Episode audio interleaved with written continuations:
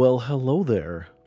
Welcome to Art House Radio. This is your host, as always, Troy Ramos. I am broadcasting or recording live, I guess, at this moment anyway, uh, from Ann Arbor. What am I doing in Ann Arbor? Just mind your business. Why do you need to know everything? You don't have to know everything about me.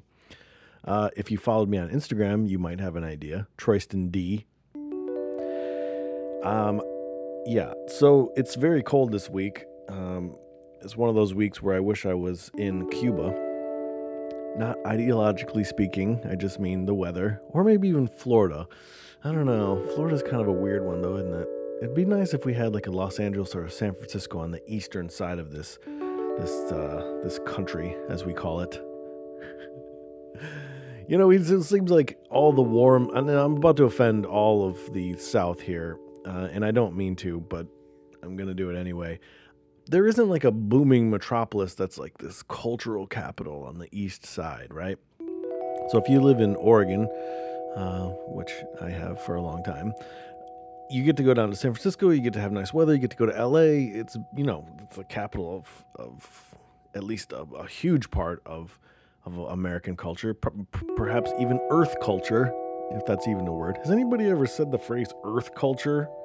Because I think I'm the first you might want to write that down and make sure to give me credit. You're going to have to cite your source.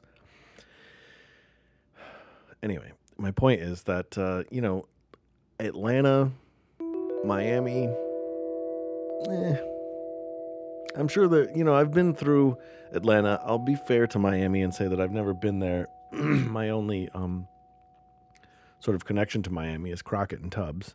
I just feel like everybody's doing coke in Miami and everything's neon and I just that's not my thing, man. It's not my thing. Like I don't I want to be I want to slow down, you know? I don't want to I don't want to be popping pills that make me go faster. I want to go slower. And uh, I know that some of you for some of you that's hard to hear because you think I move slow already. Well, have you ever thought about the fact that you move too fast? Is that possible? I mean, what do you do when you get up? I mean, you check your phone, you're precious. And then you uh, you know, jolt yourself up with with how much uh, coffee? Two cups? Three? Four? It's a drug. Okay? I don't drink coffee. I don't do caffeine. I am drinking right now actually some wild sweet orange tea. Tazao. Tazao? I, I don't know how to say it. Um, it doesn't have any caffeine in it, and it's great. I, I get I get high the natural way. All right and, and I don't need some sort of drug to get me through the day, although I could use it sometimes. You have to wonder that if we didn't have coffee, would we be doing all this stuff? I'm going to let you think about that for a second while I take a drink. Any answers? Come to any conclusions there? Uh, the answer is no. So if you answered yes, you know, try again tomorrow when you uh, re listen to this episode Maybe get it off and download it again so that I get so many, so I get more downloads. By the way, let me mention this before I get into the episode, which I am going to get into because it's a good one. Um, the traffic has been fantastic, so thank you for listening. We're, you know, we're getting close to about 200 subscribers per day, which is, you know, when I started this little thing, I thought nobody's going to listen to this. It's going to be me, uh, Santos, and my mother. That's those are the only people who are going to listen to this, and then uh, you know it's gonna I'm going to see three little downloads each week uh, for you know for each episode, and that's going to be it. Nope, not the case. Actually, add a couple hundred onto that. So I just wanted to say thank you for listening, for uh, all the times we've spent together over these 52 now 53 episodes. This is episode number 53, by the way. So let's just get into it. Um, on the show today, I have someone named Marjorie Steele. Who is she? Well, she is a publisher at Culture GR. What is Culture GR? Um, what does GR stand for? You might be saying for stand. Um, you might be asking. It stands for Grand Rapids. Uh, and the uh, if you go to their website culture.gr, you'll see that it says conversations about the arts, conversations with creators in Grand Rapids. That pretty much sums it up, I think. Um, I believe on their website it says they started as a project of the Kalamazoo Arts Council. Now, see, that's what I love to see if you're familiar with the area, you know that Kalamazoo is about 45 minutes or an hour or something south of Grand Rapids. But you've got all this cross city collaboration. That's what we need more of. Do you hear me, Detroit, Traverse City, Ann Arbor? You should be coming to Kalamazoo and Battle Creek and Lansing to see performances. Grand Rapids, don't think I forgot about you. You should be coming down to Coldwater, Michigan to see Tibbetts Opera House. Do you know what Tibbetts Opera House is? You should. If you don't, because it's it's a beautiful little uh, theater in downtown Coldwater. And they put on great performances. Maybe we can all go, go get uh, a few pints and get very very tipsy at Dark Horse Brewery in Marshall, Michigan. Let's let's let's just start interacting with each other. That's my point. And so I like to see this sort of uh, um, multi-city bonding going on. Anyway, we talked about a lot of stuff. We talked about the arts and why it matters we, we, we, the question of why art matters is solved in this episode, in case you were wondering. So you're going to want to listen to this, obviously, because we figured out all the key questions to art and community. That's a pretty big statement. Pretty big one standing out there. And I think, I think you're going to listen to this go, yeah, I think they nailed it. I think they pretty much wrapped up everything everybody's been thinking, uh, but couldn't articulate and, and couldn't quite put their finger on. So uh, yeah, this is gonna be this is gonna be probably the most important podcast ever, I would say. So if you're listening to this, Marc Maron or Joe Rogan, you just might want to grab a pencil and paper, take down some notes. Obviously, I'm kidding. I'm not. You can follow them um, on Twitter as well at culturedgr underscore. Now I think it's underscore, right? The lower line, the line that's at the bottom. I don't. I'm not very good with with naming these little characters. Had to be frustrating to, to go to Twitter and do culture gr and see that little username already exist. And you think, what the fuck? Like, who is who else has culture gr? That's what I would be thinking. I've had like if I put my full name in there, like Troyston Troyston Ramos, and I think, who the hell else is Nate? Like, how many Greek slash Spanish people like anyway you can also follow them on instagram culture.gr ah that's that's that's fresher. That's just like the just like the website. So you should check them out. And listen don't forget to check us out either. At arthouse43 that's twitter and instagram. You can find us on facebook.com slash arthouse43 uh, not a big fan of facebook gotta tell you that right now. I don't get any i don't get very we have a lot of people who like our page but we don't have a lot of interaction because I don't know. I blame Zucker Nerd for this because he's you know they're determining who sees what and they've got their own algorithms and I'm and I know they have that same thing for Instagram but you can kind of like minimize that effect I think you can kind of uh, for some reason I see more friends posts on Instagram and I don't know what the difference is between um, the delivery system to put it in layman's terms between Facebook and Instagram, but I like Instagram better. Instagram is my favorite. Twitter second, and Facebook. I, I don't even I don't even want to be on there. I think it's boring. Uh, but I digress. So this is episode number 53. My conversation with Marjorie Steele. I think you're gonna love it. I will see you on the other side and enjoy.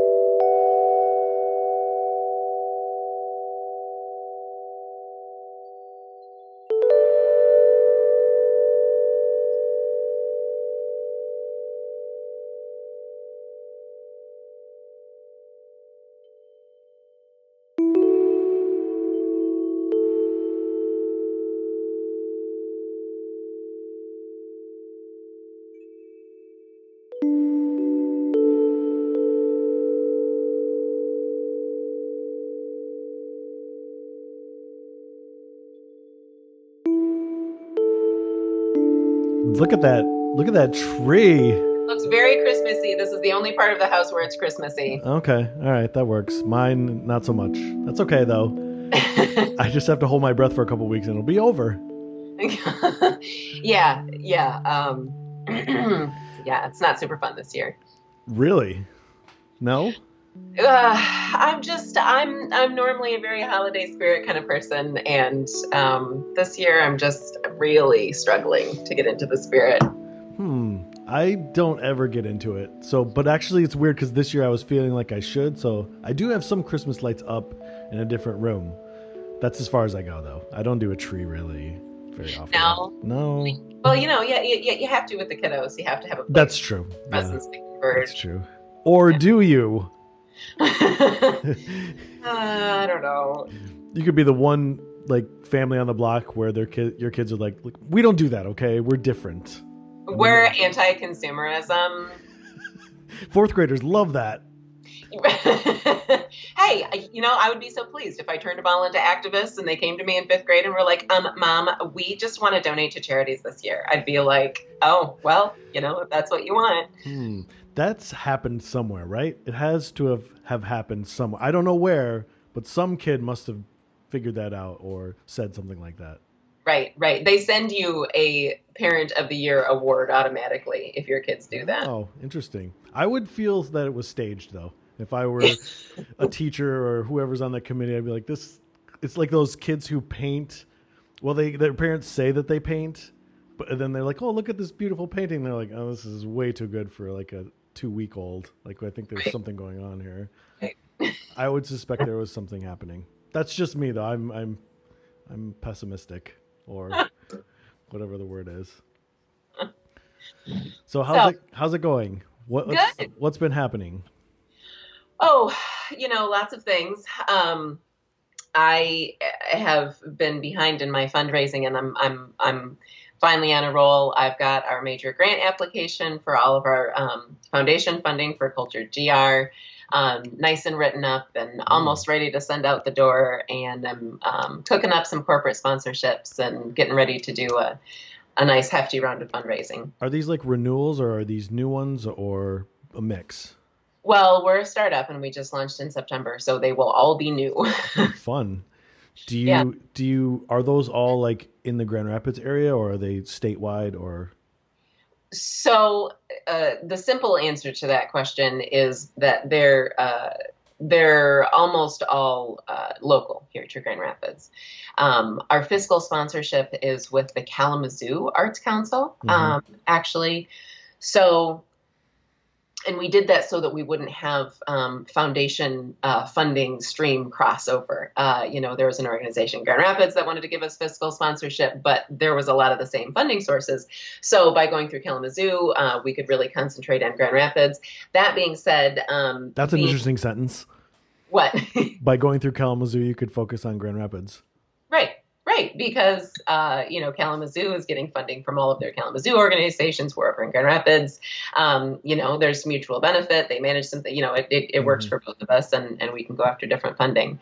Um, but Kalamazoo does rely on some state funding, so there's some state funding programs that we're you know a little bit blocked from. Although we're so new, you know, a lot of those state and federal programs, like for you know, like Knight, um, like for you to be an organization for three years before they even consider you. So um, we have some more kind of proof of concept building to do, and those larger ones, you know, uh, state and federal, we'll need to get our own 501c3, um, so which we plan to do in like our second or third year. hmm So, um, so all of that to say that we're going after local for now, and we have you know plans to kind of look bigger as we grow. How do they determine when you start? Is it when you say, or is it when you get recognition from the state for being an LLC or a nonprofit or whatever it is?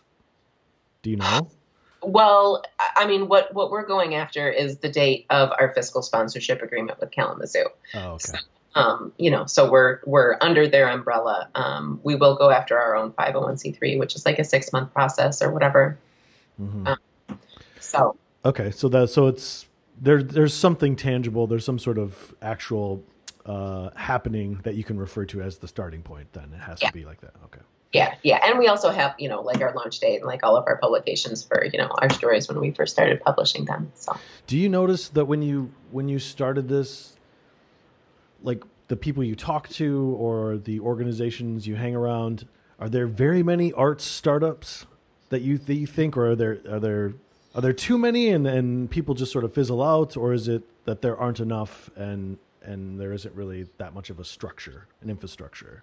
Yeah, that's a really interesting question. Um, startups, yeah, in like the official, you know, like formulated and you know um, having expenses and you know revenue and actually operating.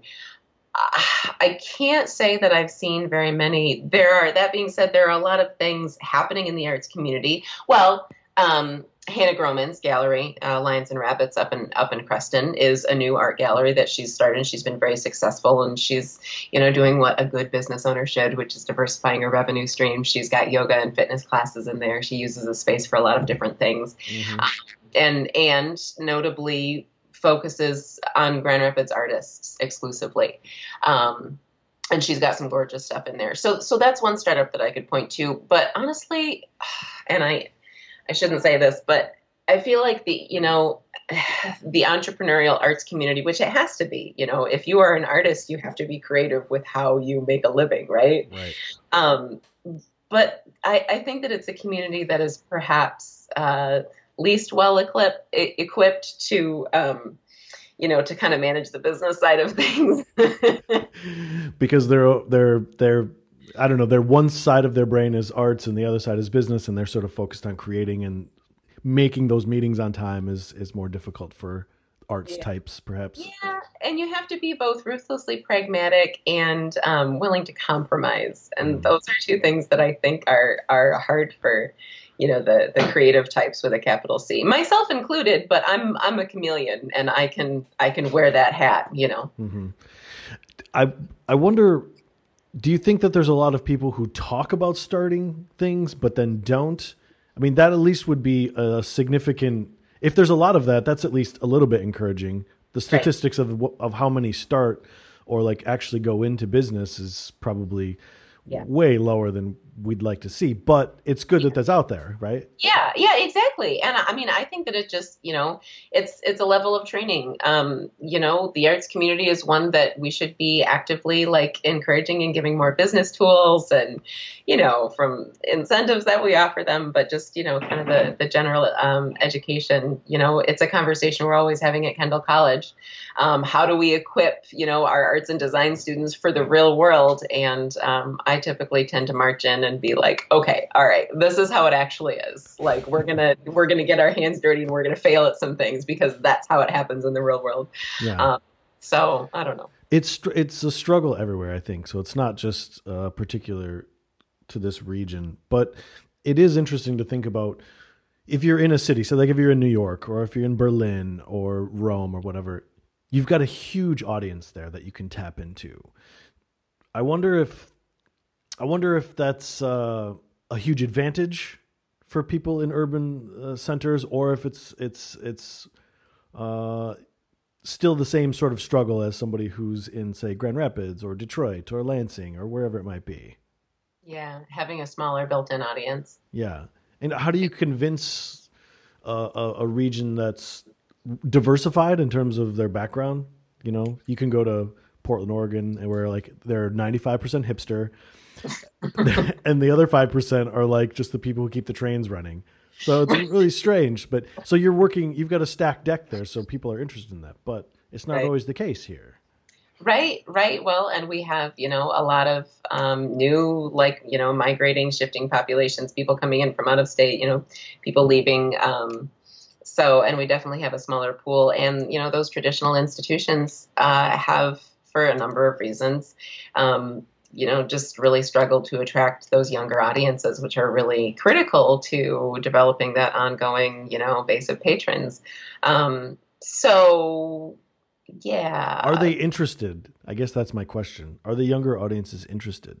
Like, uh, you're not going to get, it's hard to get a, a group of teenagers to go to the symphony, but they might be interested in a gallery show. They might be interested in an, an art prize or something like that there's always there's always an entry point, right? And then once and then once you're hooked, then maybe you'll try like you'll walk through a new door. You know, I mean that's that's kind of been been my experience with it. I, I think that I fit the demographic really well, actually, in that um, you know, I've always dabbled kind of on the outside, you know, fringes. I'm a, I'm a writer, so I have my own, you know, proclivities um, and don't consider myself much of an expert in the formal types. But if I have an excuse to go, if there's if there's something that pulls me there, um, then I'll get I'll get hooked and I'll be like, oh my god, this is actually Rodgers and Hammerstein. So um, Nancy over at the Civic Theater totally hooked me on Rodgers and Hammerstein, which is funny because I grew up around thespians and I don't love all musicals. It's not like my mm. thing. um, but they did a show of South Pacific uh, uh, last year, a couple years ago, mm-hmm. and um, I got to go to her press junket, and she was telling the story of her um, main singer who played the main guy whose name I can't remember, um, and it was just you know he was an immigrant and a pilot and retired, and there was just you know there was major cool factors, and then and I watched it, but I remember Nancy saying, now the thing about Rodgers and Hammerstein is that you know they're all, they're so subversive, you know this is this is the 1950s, and they're talking about these things, and like look at how subversive they were, and I was like, oh okay, all right.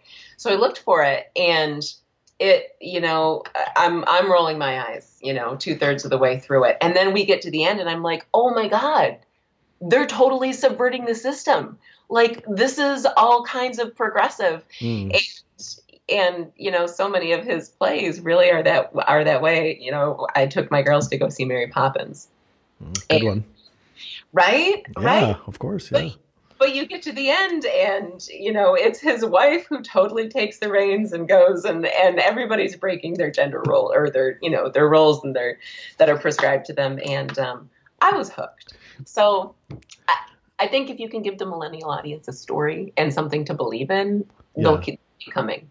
And it never ends right? Like every generation wants that story of where you're sort of rewriting society to benefit the masses or benefit uh, whatever group you might find yourself a part of that maybe is has a history of oppression or uh, you know being sort of out of the mainstream, unlistened to, but with a lot of good ideas. So there's a lot of ways I guess you could could reach. I don't want to single out millennials. It's every generation that's yeah. young has to have an entry point, like you said. Yeah, yeah, yeah, exactly. And it could be it could be that, or it could be. Um, I mean, you're lucky to have Art Prize in Grand Rapids. So that's I don't know what high school kids think of that. Are they? I wonder if they're bored with it or if they think like, oh yeah, that's it's cool sometimes or. Yeah, I you know I don't know. Uh, I mean, we have a 15 year old who he he actually spends most of his time out in the boonies out in Unica. So when he's you know here, it's it's a little bit kind of like a mini vacay. He's always very fascinated in Art Prize and is just kind of you know wildly attracted to some things, usually the opposite. Of, but you know he he loves the conversation. Um, and I I always see a lot of teens going through um, you know, in groups. And uh, hmm. yeah, I mean, as with everybody, it, it, it, sparks a conversation. So we are lucky in that way. Um, you know, those of us who, you know, live here as part of the art community, it, you know, it definitely percolates a lot of discussion in a lot of different ways.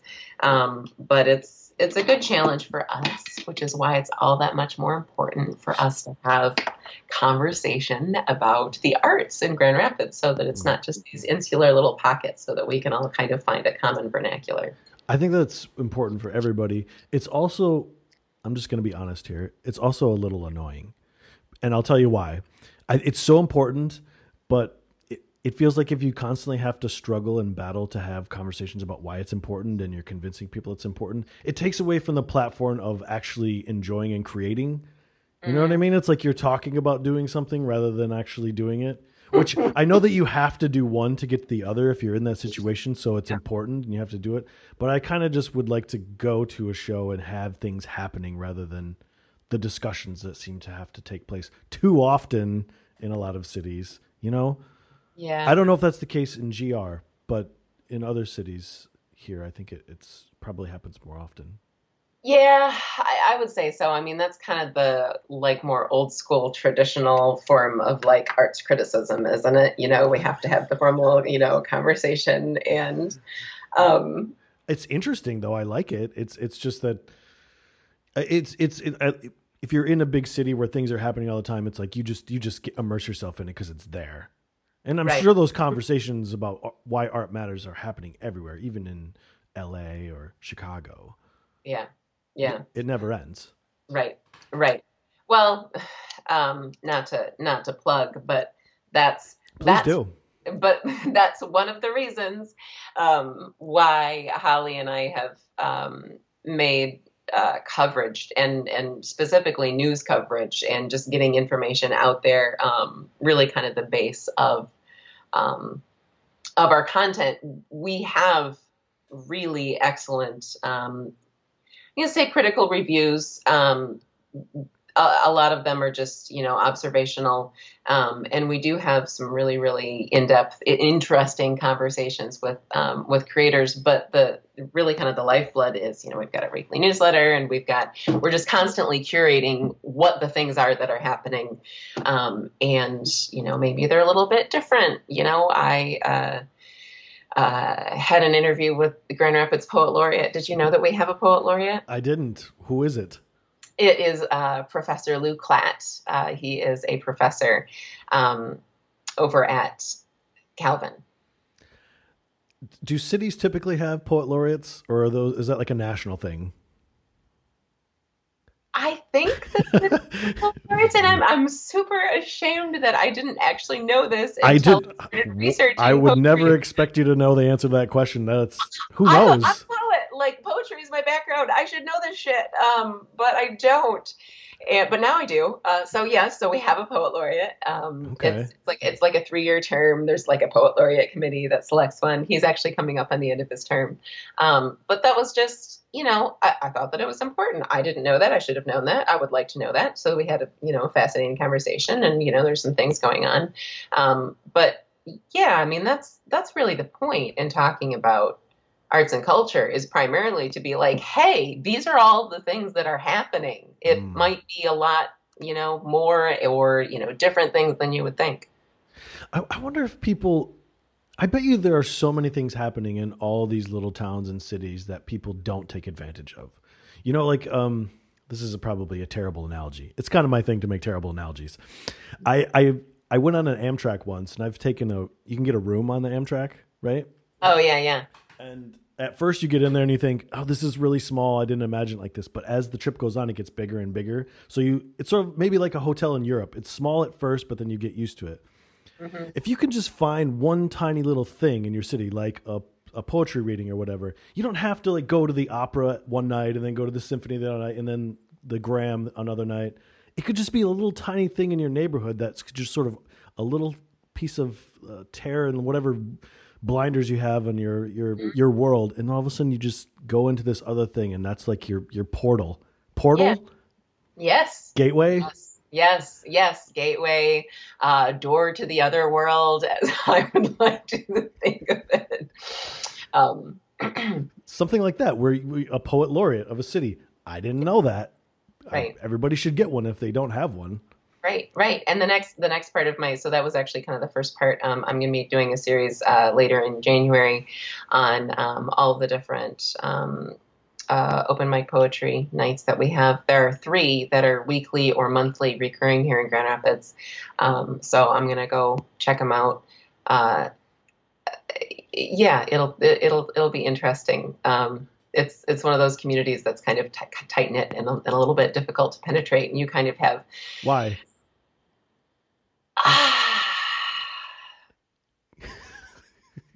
My my my personal, completely personally biased theory. Sure. Really talking about myself here. Mhm. Uh, poets tend to be um, lone wolves and fiercely loyal, and um, loyal, yeah, I- loyal to. uh, a specific ideology, um, Oh, and. Also possibly like a specific community people. Um, Uh, I don't know that you know you, you you have your academic you know community over here, and then you kind of have your grassroots, and they and and they don't really tend to kind of work together, communicate, or cross over a whole lot. Which, yeah. Anyway, anyway, so I'm going to do some research into that, but that's my theory, and that's my hypothesis, I should say, and I'm going to test it, and That's a um, good one. yeah. I wonder if if poets tend to be uh, lone wolves because you're really putting yourself out there, aren't you? Like if you stand up and if you get rejected, it hurts. I mean, you have to go through it, but that could be one reason they want to be, in sort sort of comfort, uh, comfortable environment, so that they're just getting you know like encouraging remarks. Maybe I'm not accusing them of of being afraid to venture out there, but it is a tough thing, right? Maybe that's Yeah. one reason. Yeah. Yeah, it's definitely um, one of the most vulnerable of the arts, I would say. Um, but yeah, I don't know. I don't know. I, I, you know, Holly and I go around about this. Um, I, I shouldn't say it like that. We, we mostly just laugh at how we are different in this regard. Um, but you know, she and I are both writers, obviously, and Mhm. she's. I would call her more of an ambivert um, than necessarily an introvert or, or an extrovert. Um, What's, what's an ambivert? ambivert is like you can like you show exhibit qualities of both like an introvert and an and an extrovert in like different ways. I So wonder what normal is. Like, is that an ambivert? I, I think so. I read a couple articles that Okay. kind of indicated that like actually most people are, are kind of in between. Um, as most things, there's a spectrum. Sure. Um, but Holly's I would I would say ambivert, and I'm I'm very much an introvert. Introvert. Um, I would say that I'm very much an introvert. I extrovert very well. Um, anyway, it, it's Holly forgets this. I extrovert so well that most people forget that I'm I'm an introvert, and and, Ah, and so um, Holly will be like, "Hey, like, do you want to get together and write?" And I'm like, "What? That, together? And did you want to have a business meeting or?" just talking about how you know how isolated I'm like I just want to go in a cave and like write for six hours and have everyone leave me alone. That's my problem. so uh, Interesting. Every time somebody tells me that they're an introvert or an extrovert, I always go, "Oh, nice," and then I have to think like, "What is that again?" Like, I know, I know what it is, I know what it means, but it, it feels like introvert could be so many things, right? It could be like at university when we were playing music, people would disappear for hours. I would go into the practice room for six hours, wouldn't see anybody else. I got stuff to do. I don't need to see anybody else. But I wasn't necessarily anti-show social. yeah, It was just that I had stuff to do. But maybe introvert is a is a little bit of both. Like you you need that sort of island away from everyone. yeah, like that. How I understand it is, um, it, it really comes down to where you draw your energy from. So, do you draw your energy from being alone primarily, or from being with other people? Prim- Tough primarily? um and right which is why you know i think that a lot mo- more people are ambiverts it's a little bit of both um you draw certainly draw energy off of being yourself but you also need to be around other people i think that most people are kind of right there um you know my my partner Kyle and I, you could leave us alone on a desert island, you know, with, you know, as long as we had all of the things that we needed, we would be fine. That'd be, be just fine. So, You mean the two of you together or the two of you on separate islands? Well, pr- oh, preferably together. I, I would, because we're a couple of introverts who like being alone together. It, Um, it'd be easier to fish, I think, that way if you're together. That's my guess. role distribution makes things easier. Right. Yeah. Yeah. Okay, that makes sense. Yeah, I, it's it's a tough call because like we are social creatures. We do Right. have to have contact with other people, but at the same time, people are annoying. Not all the time, but a good percentage of the time. I I like what um uh. Uh, what she says on 30 Rock. Um, oh, what's her face? Aubrey Plaza. I hate talking to people about things. It's true. They don't listen. no, they don't. So how can we get annoying people involved in arts? That's the question. uh for uh, for me it's all about the story hook you know i just i always go back to okay what's what's interesting to me Hmm. you know what what's the story hook what do i find interesting so like michael um, erickson uh, marketing over at the ballet reaches out and and because we i was getting assets for something else and he was like hey like do you guys want to do a story in the nutcracker and i was like michael you're gonna have to be more specific. Come on pitch me. Give me something that i can work with. Like hey the ballet is doing nutcracker again. Like i i, I need something better than that. I mean yes it's a beautiful production but come on you, you gotta give me something to work with. So he was like, um, yeah, well, actually, um, two of our dancers who are uh, playing Clara and the Prince, you know, the two, you know, main characters in the love story, Mhm. are actually married IRL. So, okay. Right. Yeah.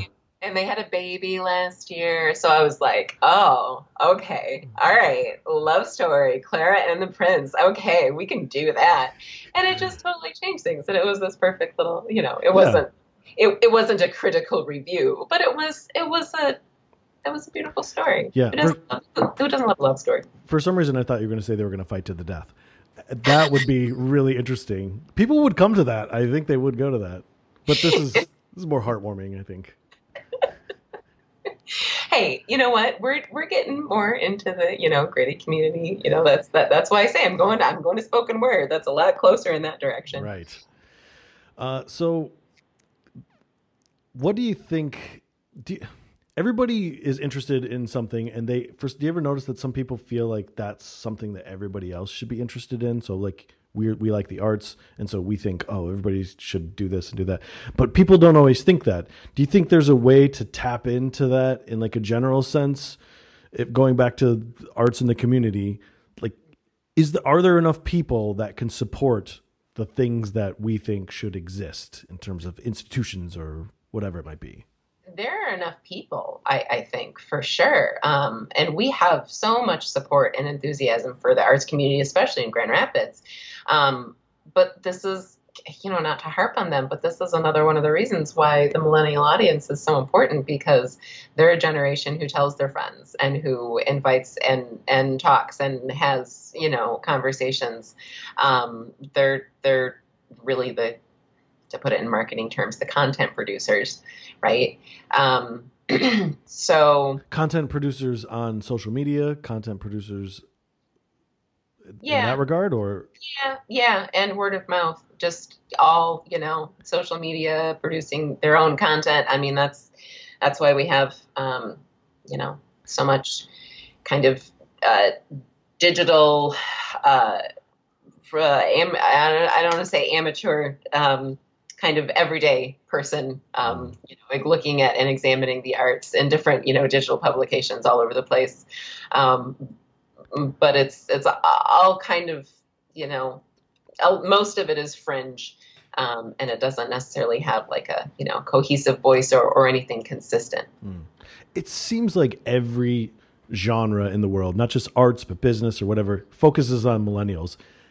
I wonder if that's fair because to be fair to millennials, anybody who is very young hasn't experienced anything yet. How could they relate to a dramatic play? How could they relate to, uh, you know, a piece of uh, a sculpture or something that's that's talking about a commentary on, I don't know, war or whatever. Like, how are they going to get Picasso's uh, painting on war? Like, they're they're so young. We shouldn't expect them to. Like, I wonder why they get such a such a focus. Shouldn't it be like 25, 30 year olds and up?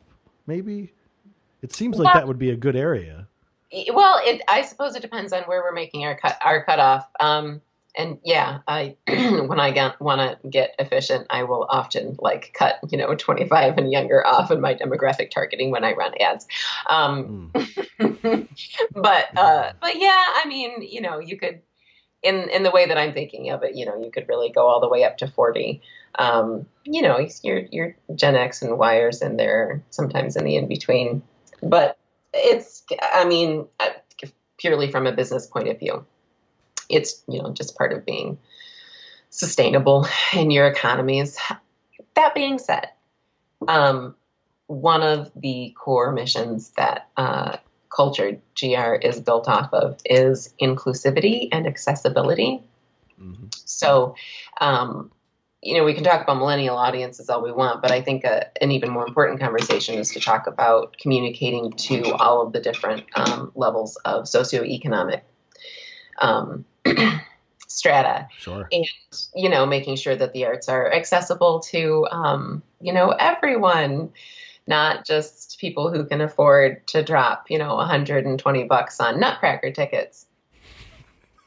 I love the phrase Nutcracker tickets. I don't know why. I think that should be in part of their marketing. Which strategy. I did happily, and it'll be super awesome. But um, it's also awesome that they did like a little mini performance at Kent District Libraries, um, mm. which of course has all of their programming free. So those are the types of things that it's also important to talk about. Um, you know, hey, here are the awesome things that are going on in our libraries, and um, you know, just in our own, like you said, you know, kind of just that that local thread in our own local communities. Mm. Um, you know. Yeah, definitely. I talking about those different cl- groups of people from different backgrounds. I wonder if the goal for some people is to try to find a way to give them access to, say, museums, or if the goal is, and it can be both, but is maybe the goal to have them sort of resurrect their or invent their own creative culture. Like, you know, uh, if you're in a, a neighborhood that's maybe not as affluent, like if you if they don't know anything about printmaking, say, mm. they might think it's really fun, but they don't know anything about it. They'll never come in contact with it. So if they did somehow, if there was some sort of program or people just talked and they had art shows in their house, that could be. I mean, that could. That seems like it would be a little bit more genuine mm-hmm. in a lot of ways. Apprenticeships, perhaps. So, yeah. You know, Grand Rapids has a really big um, studio community uh, just south of downtown uh, in the like Godfrey like warehouse district um, along Division in Grandville. Um, actually, Holly and I are looking at a space, and they're um, oh, but shh, don't don't don't tell anyone I said that. Nobody listens to this. It's fine. um, but you know that's the type of place where wouldn't it be awesome if like grps like connected if like maybe all of those studios formed like some kind of neighborhood association or something like that and grps could plug into them and they could send like apprentices for like class credit and wouldn't that be awesome i would i would you know I'd be on board with that. I mean, GRPS uh, is already super. They have a Montessori school, the new museum school, which is going to turn into a $10 billion high school on Jefferson Avenue. Did you say billion or million? Million. Million. million. Okay. Yeah. Billion. 10 billion. I had. I was about to say that's quite impressive. So, what is this museum school? What is what is that? Is that a new thing? Is that like, uh, how prevalent is that in this stupid country we live in? sorry, I had to throw that. I'm so sorry. I shouldn't have said that. Forget that. I'll edit that out, or I won't. I don't edit this. Is that a common thing though? Like, what is this? Uh, well, I mean, it's a what, what do they call them? Uh, theme school. Um, is, is, that the phrase? As to how common it is across the country, I, I can't say. Grand Rapids was one of five, ten. I can't remember. um, How's a museum school different than an art school? It so there's a museum middle school right now uh, that is at the Grand Rapids Public Museum, and that's that's the, those, that's where their classrooms are. Oh, okay. um, and so, I mean, yeah, they work with exhibits. I mean, there's it's it's a great opportunity for a middle school because there's a lot of hands-on exhibits that they get to work with and you know kind of interact with, and there's a little bit of um, I think kind of forming their own curriculum. Um, but then uh, the museum school just recently got the XQ Super School Americas uh, $10 million grant to turn the old public museum on Jefferson Avenue into um, into a brand new high school, and the kind of campus radius will be like a two mile radius around downtown. So downtown will basically be the high school's campus. Hmm. So I, I I was in a few focus groups, and we talked about a lot of ideas. I don't know which ones will you know matriculate, but suffice to say, uh, it's definitely going to be a unique out of the box experience for students who go there. So we're we're really excited to see that happen. That's really interesting. Like that seems like I don't know what's happened in the last 15 20 years in Grand Rapids, but it feels like all of once something starts like say Art Prize or maybe something started before Art Prize and that triggered Art Prize, but something got it rolling and now there are all these little things happening off of other things and mm-hmm. then you've got this sort of snowball effect where things are just sort of accumulating now art wise yeah and um, you know most notable i think i think most local grand rapidians know this um, others outside the city might not but uh, gr forward is a plan that was adopted by dgri or downtown grand rapids incorporated which is basically our dda, our DDA plus right. plus all of the other organizations um, has adopted a GR forward plan, which includes um, a complete restoration of the Grand River uh, to a um, you know whitewater. Uh, and uh, state, natural state, and that includes a whole host of um, retail and green space development along the riverway. Suffice to say, in um, about five to seven years, downtown Grand Rapids landscape is going to look really different and really awesome. Hmm. Well, it already looks pretty good, I think. But if it's going to look even better, that's great. It'll be fun. So, yeah, we have a lot of fun and imp- important and exciting things, lots of development, blah, blah, blah, which is why it's so important for us to not forget to um, have conversations and talk about the things that matters and and uh, you know while we're investing in the city we need to invest in um, sustainable you know parts of our culture and that includes journalism, which communities have really been struggling to um, find a way to make sustainable um, and to and to keep around because it is important. And I just I I think that the nonprofit hyperlocal uh, route is is the way to go. I, I, I, this model is kind of my hypothesis, and um, I, I really like to see more communities in engaging in you know making journalism part of the community investment. I agree with you. It does seem important because, and it's it seems like it's uh, for a while it was like local food, right? Growing your own stuff, and then at some point, I don't know if this has happened everywhere yet, but it it's sort of transferred into other areas, which it should, like art or you know community related things. Like, why can't it be all of that? It doesn't have to be just food. Right right. I mean, this is our place and it belongs to us, and the things that are happening belong to us. And, you know, the media that we choose to consume and the way that we choose to, ident- to identify ourselves and, and communicate with, with one another and find common ground, which is a very, very important thing for us to do right now. Um, you know, for the for the community to take ownership of that makes that content and that conversation more authentic. You know? Yeah, I wonder if, speaking of journalism, I wonder if uh, the destruction or perceived destruction of these sort of larger publications um, will end up being not a good thing, but will generate some sort of local newsletter type movement that will happen in small communities like not just in grand rapids but in whatever neighborhood you live in in grand rapids or in whatever city you're in. Like that that seems like it would be really interesting to know within like a half a mile of your house like who's doing what like somebody's got a project or somebody's having a barbecue whatever that kind of thing that's interesting i mean i know that our, our local heritage heritage hill um, neighborhood association is very cozy like that but but they're they're kind of weird but that's what makes it interesting Heritage Hill. I want to be one of them because it's weird. Um, Wait, hold on. There, those houses are beautiful. Why? Why are they weird? Are they weird because they've got beautiful houses? This is a jealousy thing.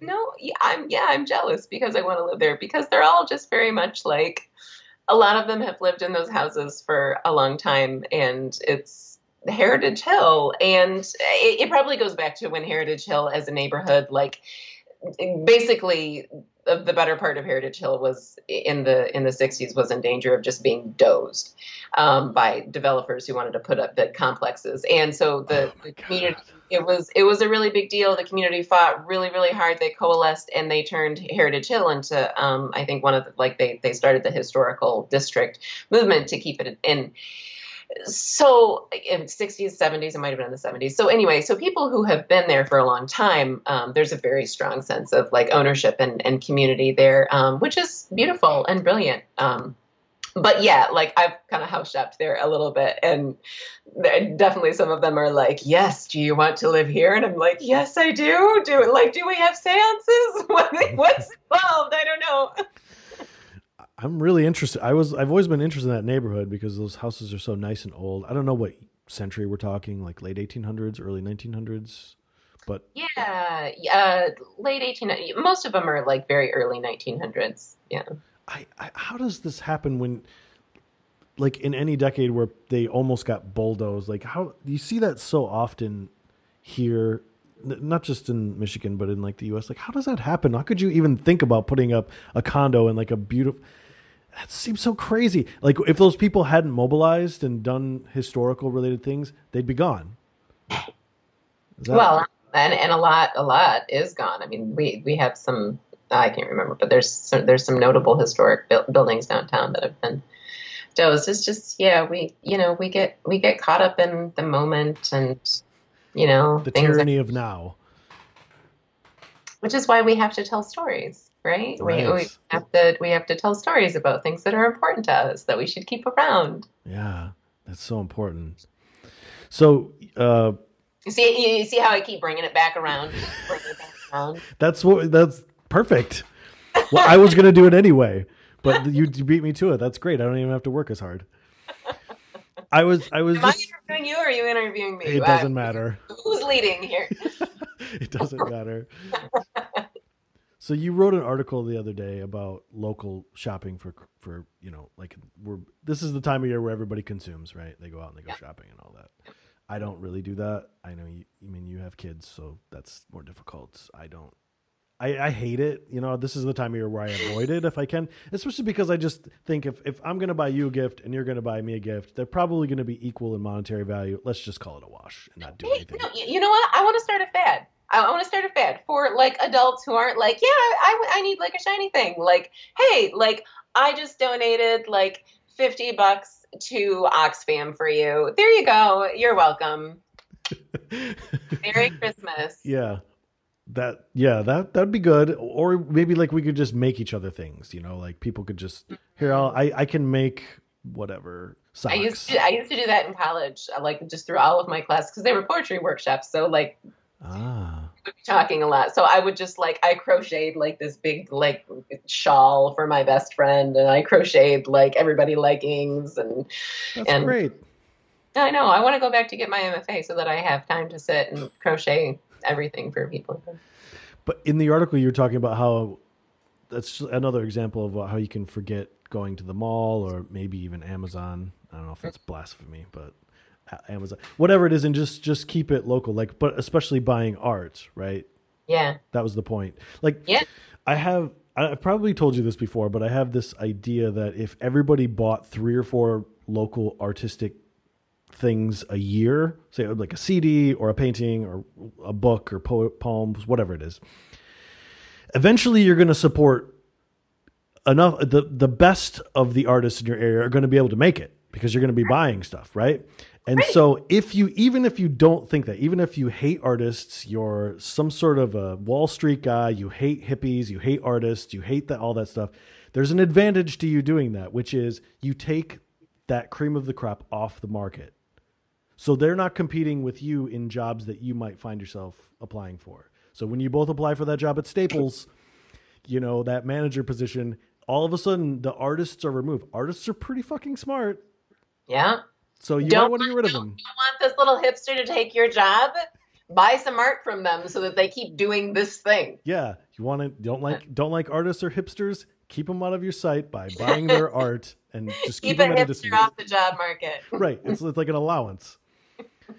But that's kind of what you're talking about, right? Just supporting the stuff so that you've got people who sort of emer- ah, this is a terrible thing. This is a different conversation, but you have people who will emerge as being like Yeah. it's the self-sustaining artists. It's Yeah. it it has to happen. and, right? and who will have and who will have you know authority yeah but i mean i don't know as a as a consumer my whole thing is i mean i hate being a consumer and i, I i'm i'm a granola really um i i hate corporate you know cookie cutter so i mean like I got probably sixty or seventy percent of my Christmas presents at the UICA, um, Mm. at, or not uh, at the UICA Artist Market um, uh, last weekend, uh, including a good package of um, Christmas presents that my husband bought for me. Um, but like because it's good stuff. It's interesting. It's unique. It's beautiful. It's not something that's going to come from anywhere else. It's um, it's just it's better quality. Yeah, you know, I would rather have all of those things. Plus, it's it's fun. And if you don't feel like going out of the house, one of the things that I didn't get into the article because it was already getting too long is, you know, we actually have a ton of local Grand Rapids artists who are selling beautiful work on Etsy. Like Etsy is also a brilliant way to go local. Like Sure. just if you love someone, instead of giving them a whole bunch of crap that you bought at the mall, like how about actually give them something that's like specific just for them and is like unique and fun. Yeah. This is I just had a thought. What are we going to do with malls? Like, there's a, there's a lot of them. How are we going to if if this world shaped up to how you or I might want it to? What happens to malls? They're they're just like markets, right? That's basically what they are. They're like old days England, 1500s, people selling beets and cabbage. That's basically what it is, though, right? It's just like sort of hyper, and it's a hyper example of that. But what happens to malls if if they go out, which a lot of them have? Um, as Wendell Berry would say, um, bulldoze the buildings and plow a field. Interesting. Plant some trees. that's that, that's a paraphrase. that's not. No, but that's really interesting. That that's that's very definitive, right? Like just get rid of it. That's what I would do. Wow. Let it But I, yeah, as I say, I'm a, I'm a granola. You hate malls. I okay, look, I grew up in a small town. I grew up in Big Rapids, and I very distinctly remember when we had three local grocery, grocery chains, including one downtown. And then Walmart made, we didn't even have a Meijer. Walmart made the infamous shift from Walmart to Super Walmart and then had groceries and everything. And of course, all of the housewives in town, including my mom, who I fought with at the time, I think that I was in like middle school or high school, um, was like, oh, we can buy grapes 10 cents a pound cheaper at Walmart. And I was like, you guys, you idiots, do you know what you're doing? And then sure enough, all of the local chains. So yeah, I don't, mm, I don't like them. Sure, that's that's that's absolutely fair. I, I I don't ever go there. I mean, I I can't think of the last time I've been there, but interestingly, you lived in Big Rapids and now you live in Grand Rapids. Yeah, well, I'm a sucker for rapids. What can I That's say? what I was going to say. Like, what are, are, there other ones that you're contemplating? Uh, I might retire to Elk Rapids. No, I was just going um, to say that. Was that in Iowa or is that here? It's here. We have. There we is have, an Elk Rapids. Whoa. Yeah, we have. We have many rapids. Okay. Yeah. Oh, yeah. I don't know what the art scene is in Elk Rapids, but you could, you could, you could try it out. I don't know. It might be okay. it's interesting to think about like there might actually be some interesting art in Elk Rapids, but we have this idea of what we think art is supposed to be, and maybe Mm. you know, I, I would guess that I wouldn't be interested in in a lot of the art galleries in a small town, any small town, but I could be wrong. Right. But if it works for them, Right. yeah, then they can they, they can shop at their own like little malls and whatever it is. Right. And like like if you ever drive, have you ever driven through the UP? No. No. Oh, so you oh, so you haven't seen there are certain sections of the UP where you drive through and it seems like every other house has like a giant chainsaw sculpted sculpted sculpture of A bear. a, bears, eagles, um, mo- bears with fish, mostly eagles. it's like Are there eagles up there? random objects. Uh, yeah, yes, yeah, it's very much a wilderness. so, Really? Yeah. I find the UP very baffling. I, I it looks beautiful, and I've been I've been to the UP, but I've never driven like across. I've never been to Marquette. I don't know what I hear. It's beautiful, but it's just very mysterious to me. I highly recommend Tahquamenon Falls. Uh, it's one of our few remaining old growth um, stands up there. Old growth meaning Uh, old growth forest. ah, mm, interesting. Trainer. Didn't they have a, a little place at Art Prize that was for Yoopers? Like they had like a little section. I think they did. Did they? Did they? Oh, I didn't hear about that, but I would love to report on that. That Yeah. would. they did, and I think it was. I was talking. It was an earlier episode. I was talking with Kevin Buist. Uh-huh. Yeah, yeah. He was telling me that, and I think he even said, I, I- "I'm just. I'm not going to misquote him here. People can go back and listen. I think he said it was like, you know, mostly like paintings of wolves and stuff like that. But like, he wasn't saying it was terrible, but he was just saying, hey, this is what they know, wolves. Which There's is there's kind of a specific canon of subject matter.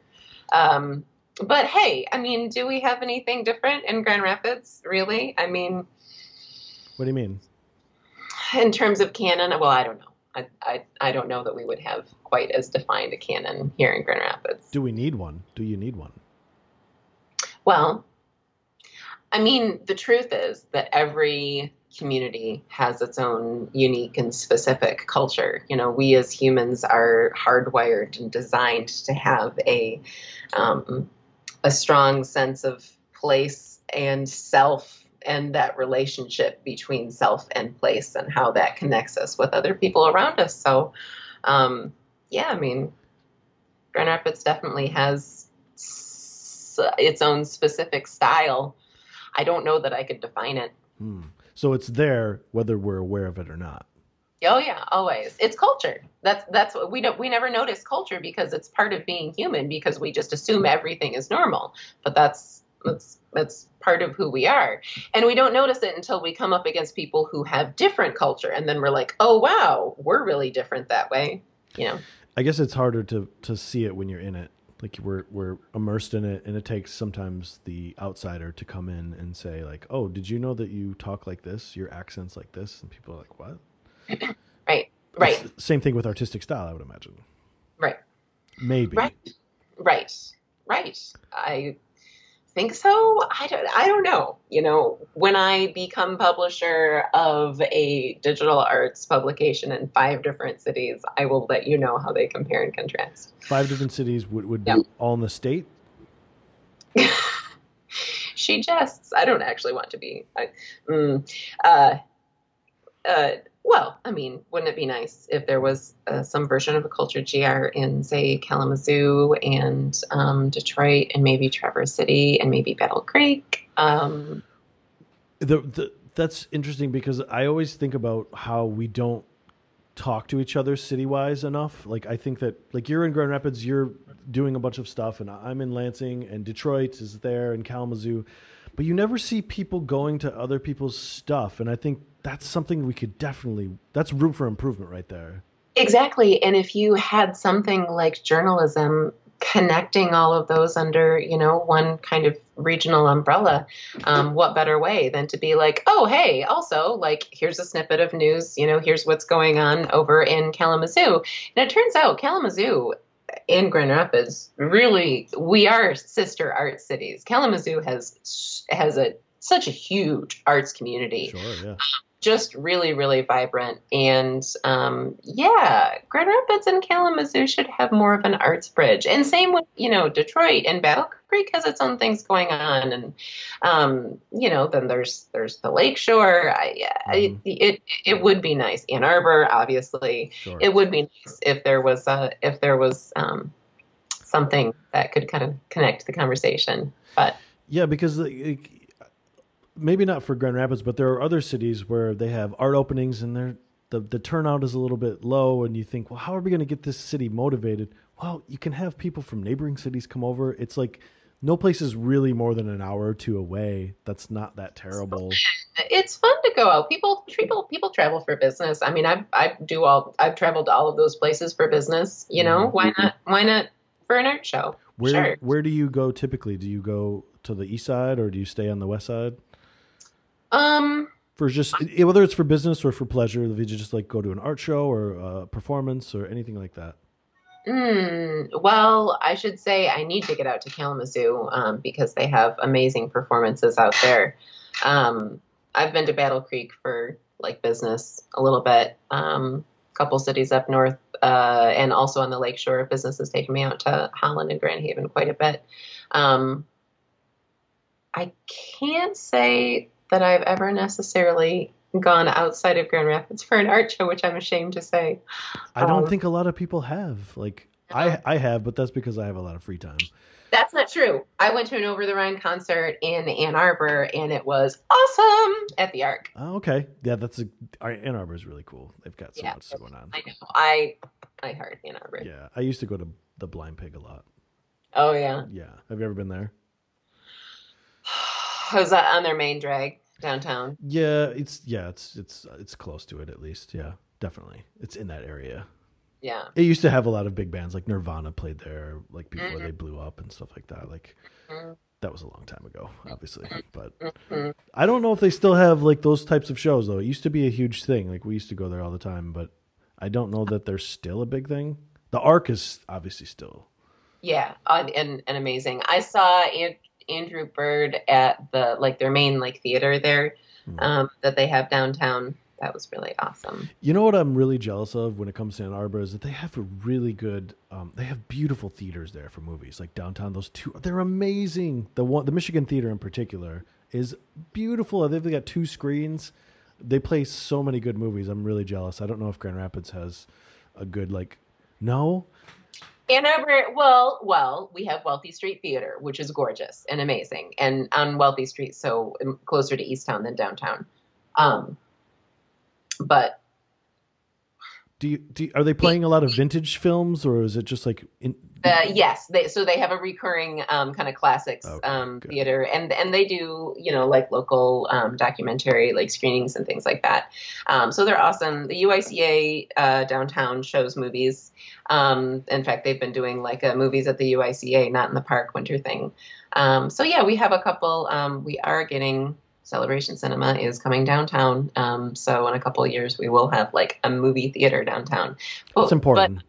but Wealthy Street Theater is beautiful and historic. Um, Mm. It's not huge, um, but it's it's gorgeous. Um, but all the rest of them downtown, we don't we don't have a gorgeous classic movie theater. it's so important, I think, to have theaters downtown because it gives somebody, it gives Oh. people a work, uh, an every day something to possibly do. Of course, uh, of, and I forgot we have um, DeVos Performance for Hall. Of Oh, course, oh, sure, which is, yeah. which is you know nice. But yeah, But- they they play like in at the Michigan Theater and the State Theater. They play like um I don't know, like interesting independent films. Not, I mean, you can go. So many theaters are playing the same movies. Like it's and right now it's like I don't. I know. I'm not just gonna say like superhero movies. I I don't. I'm not against them. I see you. You're cheering. But did you see Doctor Strange? Oh no, I haven't seen it yet. Should I? Oh, it's so good. I haven't seen it yet. I'm so sorry. I haven't. I tr- you know this is unrelated to that, but I tried to watch Batman versus Superman the other day. Couldn't finish it. It was terrible. It's no it's not watchable that one but um but yeah dc they don't they don't know what they're doing marvel has got it down to a science oh my god i'm sorry yes doctor strange the doctor will see you now Marvel is like Spider Man. Is that? Did I got that right? uh so spider-man the avengers so iron man um thor uh hulk um captain uh Hmm. marvel uh all of those This next question may take us dangerously down the nerd path, but I'm just going to Oh, ask it anyway. and, and i and i should say i have to um Uh, okay, in just a couple of minutes. sure, minutes. yeah, absolutely. But I was going to say that I've seen the Avengers, and it it it feels like there's this uh, in, I don't want to say infatuation, but fascination with time travel or reality based, uh, alternate reality based thinking or plots. Right? Mhm. Am I? Do I have that right? Because I, I mean, you, you seem like you you've seen all Yeah. those movies. Yeah, yeah, yeah. Well, there's yeah, we're traveling through like space and you know time and dimensions and yeah. Okay, so uh, Doctor Strange, I'll put that on my list then. Mhm. I, I have seen Arrival. I don't know if you've seen that. That's a great one. Mm-mm. Oh my god, it's so good. It's it's sort of about aliens, Oh, oh. but it's very good. It's not like Independence Day explosions. It's very uh, cerebral. Oh sweet, sweet. Well, we are babyless tonight, so we might have to go check that out. It's But, so uh, good. Yeah. Okay. Yeah. Maybe I will check out Doctor Strange. I don't know. We'll see. It's it's uh he's just Benedict Cumberbatch and okay, I'm sorry, but like he his his cape has a personality for reasons which you will you will see when you see the the movie, but it's like he's like Benny. He's like standing there like crying and his cape is just like wiping his Crying. tears. His you cape know? is. Cr- oh, No, no, Ben is is like crying, and his cape is like, "It's okay, buddy." And he's like wiping his tears off of his cheeks. his his cape is wiping his tears without his control. Yes. Are you sure? Yep. Who's the star here? Benedict Cumberbatch? No, I mean, like, is it him or is it his cape? Because his cape sounds pretty amazing. Oh, Oh, his cape is amazing. That's what I'm saying. Escape is like my second favorite character. It was fantastic. Does it talk? No. You know, don't ruin it for me. Just eh, you just yeah oh, yeah you need to see it. It's very good.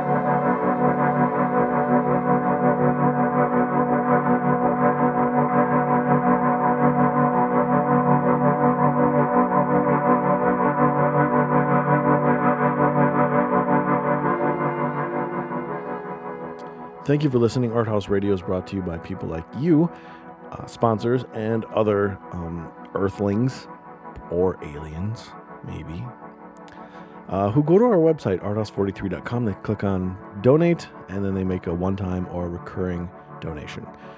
Art, artistic and creative projects are never free, so support like yours are always greatly appreciated.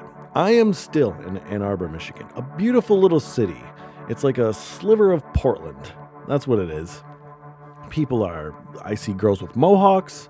I see beautiful vintage shopped out people walking around being nice. Everybody looks like they've had the right amount of marijuana in their system. Uh, it's beautiful. The downtown is booming. It's it's very concentrated. It's very small. It's compact, but it's beautiful. Lots of great pubs.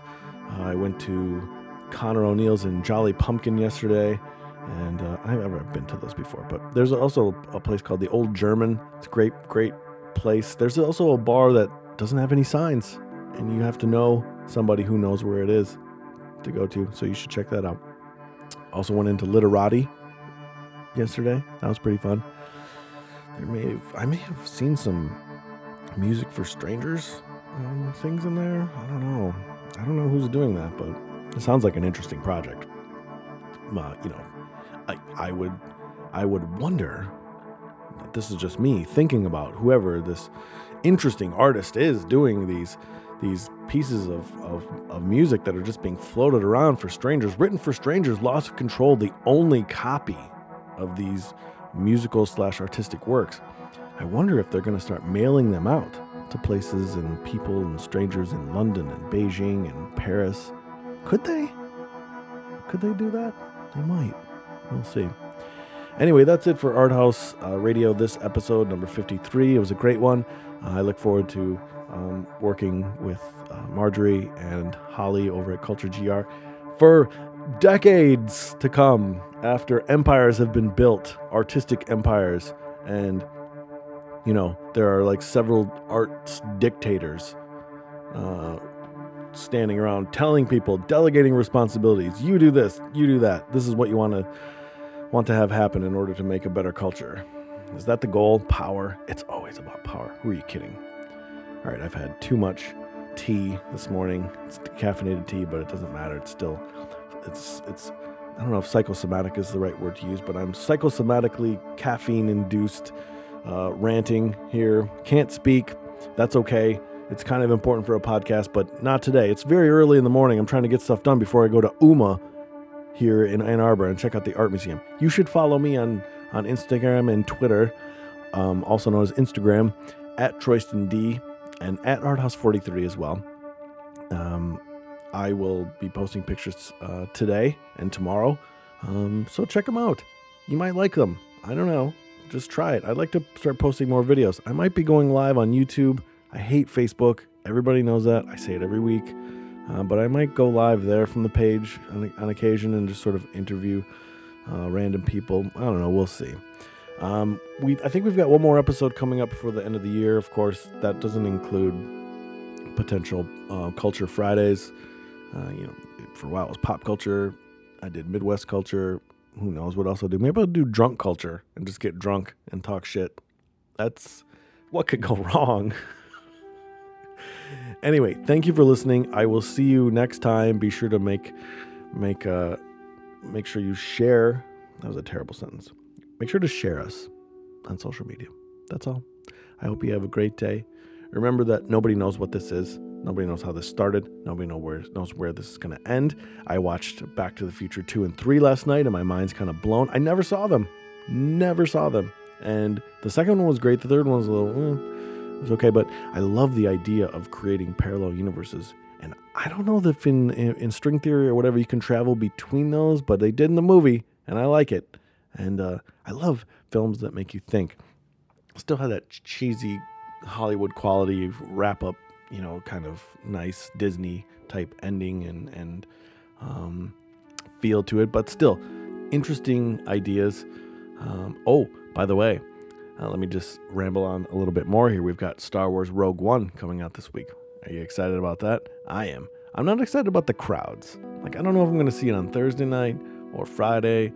Um, I don't know. Maybe I'll do a Star Wars Culture Fridays after I see this one, and uh, we can I can give all kinds of spoiler alerts without telling you beforehand that I'm going to spoil it because you know why not? Who cares? Okay, that's it for me. I hope you have a great week. I will see you in episode 54 or on a Culture Fridays. Until next time, friends.